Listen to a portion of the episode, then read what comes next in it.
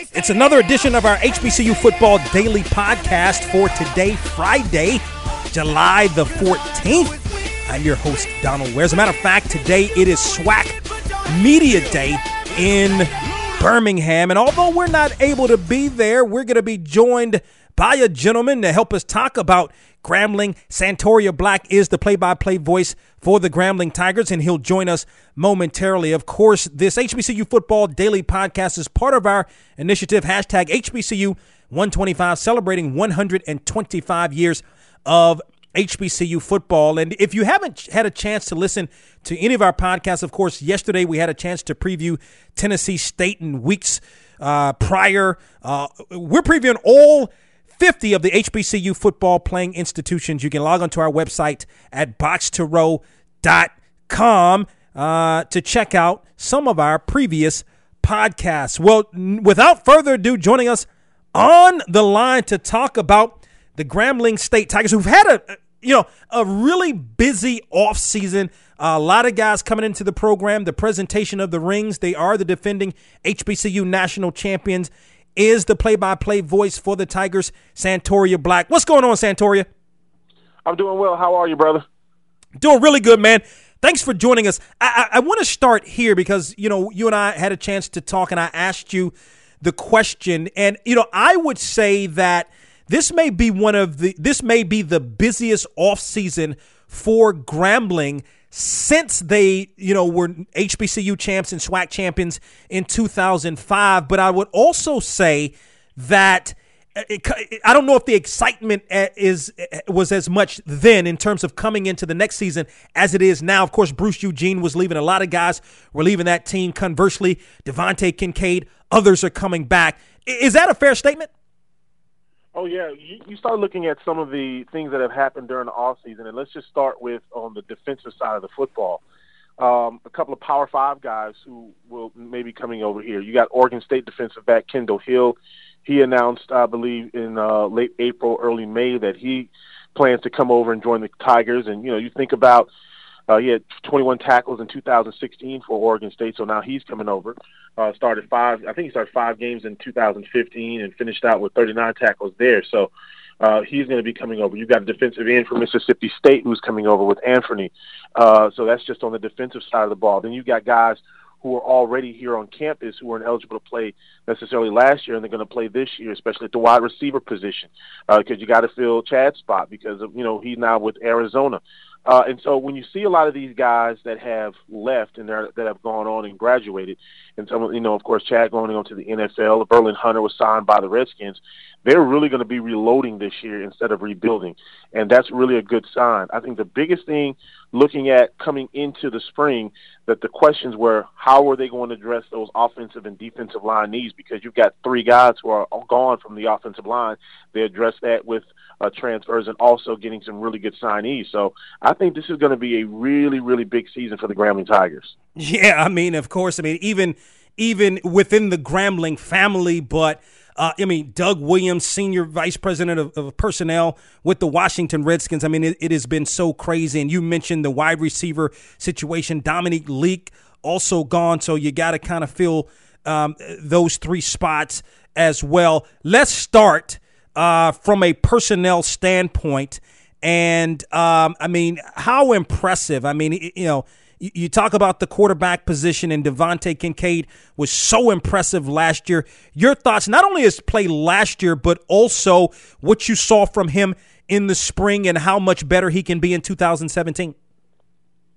Well, I tell you what, he was really super impressive in uh, last year. And if you look at what he was able to do. I mean, had he not been hurt, even you know the fans in Arizona said that that game probably would have been won by Grambling because he was torching Arizona. I think that was one of the coming out parties because there were so many people, especially because it's you know late on the West Coast when you're out there. So many people were paying attention to that ball game. That was one of those things that really impressed a lot of people in what DeVante Kincade has, you know, was able to do. So with him coming back, I think it's it's even going to be better. Um, he's he's healthy He's moving well. He's working out extremely well. And, you know, you really have to give it to the guys for their dedication and commitment to the program because 91 out of 95 football players are here for the summer two session. 91 out of 95 players. I mean, that's unheard of. And so to say that the commitment level is on a high level, to say that these kids are bought all the way in is an understatement. This is really, really uh, going to be a great year. Martez Carter, of course, Mr. Excitement. Here's a guy who started on the uh, backup special teams. And uh, now all of a sudden he goes from a special teams role, and he's one of the premier athletes, not only on the team but in the conference. Not only from a you know running game, but he can also catch the ball out of the backfield. Uh, he can also he can run things back. So he's going to be coming back. Darius Christmas uh, is going to be coming back at linebacker. So uh, Devontae Lindsay he'll be coming back. So you've got a lot of guys who really will be able to fill it, fill some great holes. And then, of course, you got some transfers coming in who will be able to help you right away. Yeah, and of course, I mean, uh, I want to talk about Martez Carter, and you're right. I mean, getting back to Kincade, 31 touchdowns to only four interceptions, completing 64% of his passes was unbelievable. So the aforementioned Martez Carter, he, you know, seemed like he may have started out a little bit slow on last year, but at the end of the day, 906 yards rushing, 7.7 yards per carry, unbelievable, 11 touchdowns. You're talking about a guy that touched that carried in SS or in essence uh, an average of 10 times per game, but then you alluded to it, been able to catch that ball out of the backfield as well. What is, you know, what's sort of going to be his role this year, especially without Justin Kelly, who had the most carries for the uh, Tigers last year? Well, I think that his role is still going to be, you know, to make sure that he beca- he's still a leader on the field. Um, he's going to have to make sure that he's going to be somebody that they're going to target when you look at – what teams are going to do. They know that he is a dangerous weapon for the Tigers, not only on offense but on special teams as well. If the ball gets into his hands, he can explode. And we saw that last year on a lot of different occasions where he would get 20, 30 yards on a clip running back uh, because you know they were kicking right to Martez. Pretty soon they get the hang of it. Well, we've got to kick away from him because if we don't, he's going to continue to torch us. And so, you know, not only that, but then, you know, if he gets in the open field, it's very difficult to catch him. So getting to that second line, end of the secondary is very important. He's going to be looked at as a leader on this team. And he's going to, you know, he's going to be a big part of this offense. And it's going to be up to teams to try to stop him. And, you know, with a, a growing offensive line, with good weapons and, you know, as far as wide receivers, you know, if you can open up that game a little bit, they got to respect your passing game. That running game is going to come as well. Santoria Black again, the play-by-play voice for the Grambling State Tigers. He joins us here on the program. Want to talk to you maybe a little bit, I guess, Santoria, about the schedule overall. But what does it mean to have not not to have Jackson State back on the schedule, but for Jackson State to return to Eddie Robinson Stadium? Um, you know, for the first time in a, in a while, particularly ever since um, the incident where uh, decided to boycott back in 2013? You know, it's huge. Jackson State has been one of those schools that has, you know, a lot of fan support, brings a lot of fans to campus into this area. And so to have them back here after about a four year hiatus is, is huge. Uh, you know, you got guys who have graduated who never saw Jackson State come to campus. And so, you know, this is a really big opportunity here for Jackson State University to come here um, as I said, the fan support is always great, and for them to come to Robinson Stadium, you know, with a brand new jumbotron coming in, a brand new field coming in, you know, the excitement with that. It'll be high school day. It'll be the se- third game of the season, second home game. You know, that's going to shape up to be a really premier game to where a lot of people will be able to come in and really see what's going on. The whole atmosphere, the excitement you can really tell is is really coming to where it's it's was back in the in the late 90s in the early 90s you know when they had Steve McNair coming in when you had all these guys who were talented from the SWAC you know in the late 80s so I think this is really going to be a banner year. Uh, Tulane to open the season in New Orleans. Um, you know obviously I mean, big game. Arizona was was the was the FBS opponent on last year. I mean Grambling's got a chance at a, at a win here in New Orleans they do, and you know that's one of the things that people, you know, they looked at last year and they saw Arizona and they said, well, you know, it's a Pac-12 school and what have you. But when they went in there and gave Arizona that scare with the talent that they had and DeVante Kincade at quarterback, they could not stop him. And that's one of the things that uh, Rich Rodriguez he talked about on his conference call for three consecutive weeks on how they had to improve in making sure that quarterbacks didn't get out of the pocket. I mean, that's just how much they put a scare into them. Um, and the the other thing is is that it's going to be a big game for a lot of reasons with that Tulane game. One, of course, it is in New Orleans, so you're beginning in this in the regular season in New Orleans.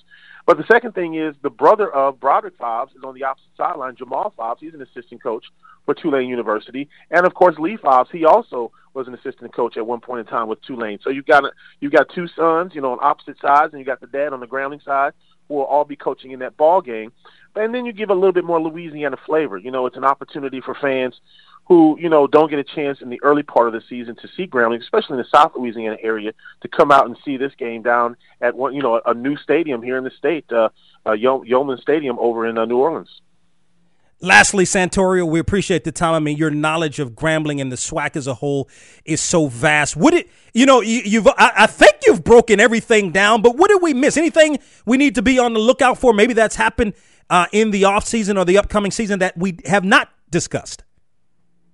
Well, you know, I think the biggest thing, like I said, is that the, the new field, you got the new scoreboard coming in, uh, four home games on the campus at Grambling State University this year. Originally, the Texas Southern game, which was scheduled over in Shreveport, uh, which is going to be in, I believe, November. That game is now, or late October. That game is now moved back to campus, so that would be the fourth home game. So you've got two home games back to back uh, toward the beginning of the season, second and third week of the season, and then the 21st and 28th you'll have back to back home games with Alcorn and then Texas Southern University. So this is probably one of the more impressive home schedules that Grambling's had in a long time with Northwestern Jackson, Alcorn, and Texas Southern University. If we get the kind of fan support that's necessary for these four games, we could actually break some attendance records. Because I'm telling you, this is the kind of home schedule fans look for with these th- three impressive games in the SWAC with Alcorn and Jackson coming to campus, and then a school in Northwestern State right there in Natchitoches, about an hour and 40 minutes away coming to campus as well. So I think this is really an opportunity for uh, for the uh, Grambling Tiger fans to really show their support, buy the season tickets. You know, they're I mean they're there, they're on sale, they're good, they're at a really reasonable price, and you know all of this support that we can get early on, it helps the athletic program. People say, well, how can we help? That's the way you help is to buy season tickets. If you are a fan of any HBCU team, if you all you do is you ask for comp tickets, you are hurting the program. If you go out and you buy season tickets, now you may get a few comp tickets if you are, you know, have a certain position. But if you buy and you invest in season tickets, you're investing in the program. Man, very well said. I did say lastly, but something just occurred to me. So, you know, Broderick Fobbin, as we, we need to talk about him and the outstanding job that he's done. He played obviously at Grambling. It is his alma mater, but I'm getting a feel, um, Santoria, like this may be a uh, a resurgence of of Grambling, like maybe not on the same scale, but sort of maybe on a different scale for these times in terms of what we saw back in the day with the Yankee Stadium and Grambling all over the world and playing in Japan, and and again with Fobbs being the head as one who played under Eddie Robinson. I mean, am I, is that you know what, what do you think about that when I say that? I think there's some truth to that one of the things Coach Fobbs talked about when he first uh, came on the job is that he wanted some of the nostalgia from back in the day and getting that culture back, but also understanding the new era that we're in as well. You know the new era of social media, the era of making sure that players are taken care of in a different way, because you know you, can't ever go back, but you can take a little bit of what happened in history and apply it to the new and really uh, do some things. And so you look at what happened in the late '80s and early '90s. Uh, I think the largest crowd still in Robinson Stadium history was 1994 uh, during a game where Steve McNair and uh, Kendrick Nord battled it out. 62 to 56 ball game. There were over 25,000 fans at Robinson Stadium. And that game, that particular year, Grambling went on to win the Southwestern Athletic Conference. I believe they went nine and three that year. And so now this is that kind of culture. This is the kind of excitement that you're starting to see again. More thing, more students coming out to ball games, more people buying season tickets, and not just fans, but administrators and employees buying season tickets. And when you start seeing that kind of resurgence, you know that there is a complete investment and a turn of the culture in the program. And it's saying nothing about what's happened between Eddie Robinson and Coach Fobbs, but I think Coach Fobbs has that ticket of what this program needs. They needed a Broderick Fobbs who was a Grambling son, who played for Coach Robinson, who was young enough to understand the tradition and old enough to understand what you know, old enough to understand the tradition, but young enough to understand what you need for today. And he's got coaches around him that understand that as well. So I think that's why he's been so successful.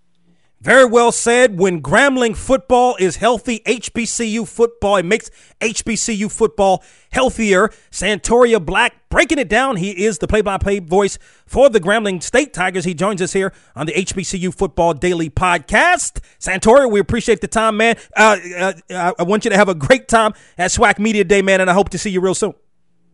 Absolutely, man. Always a pleasure being on with you. I mean, Broderick Fobbs is definitely um, and Santoria hit it right on the head in terms of what he's meant to the program. And I think he he he said it perfectly in terms of Fobbs being young enough to be able to go and get those things done and understand today's player, but remembering how things were for Grambling, and of course with his his father um, uh, being a graduate as well, so he's seen it from a young pup into even playing uh, at Grambling. So that's going to wrap it up for today's HBCU Football Daily Podcast.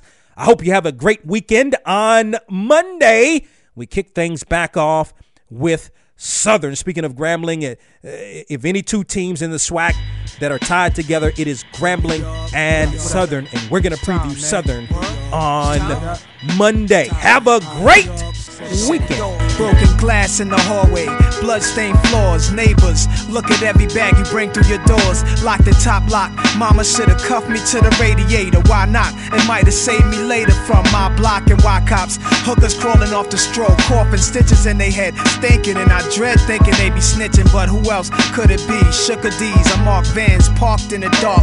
Knocks, where's your heart? Hustle or starve. They bust a Huey, I jog to my building. Come out later wearing camouflage.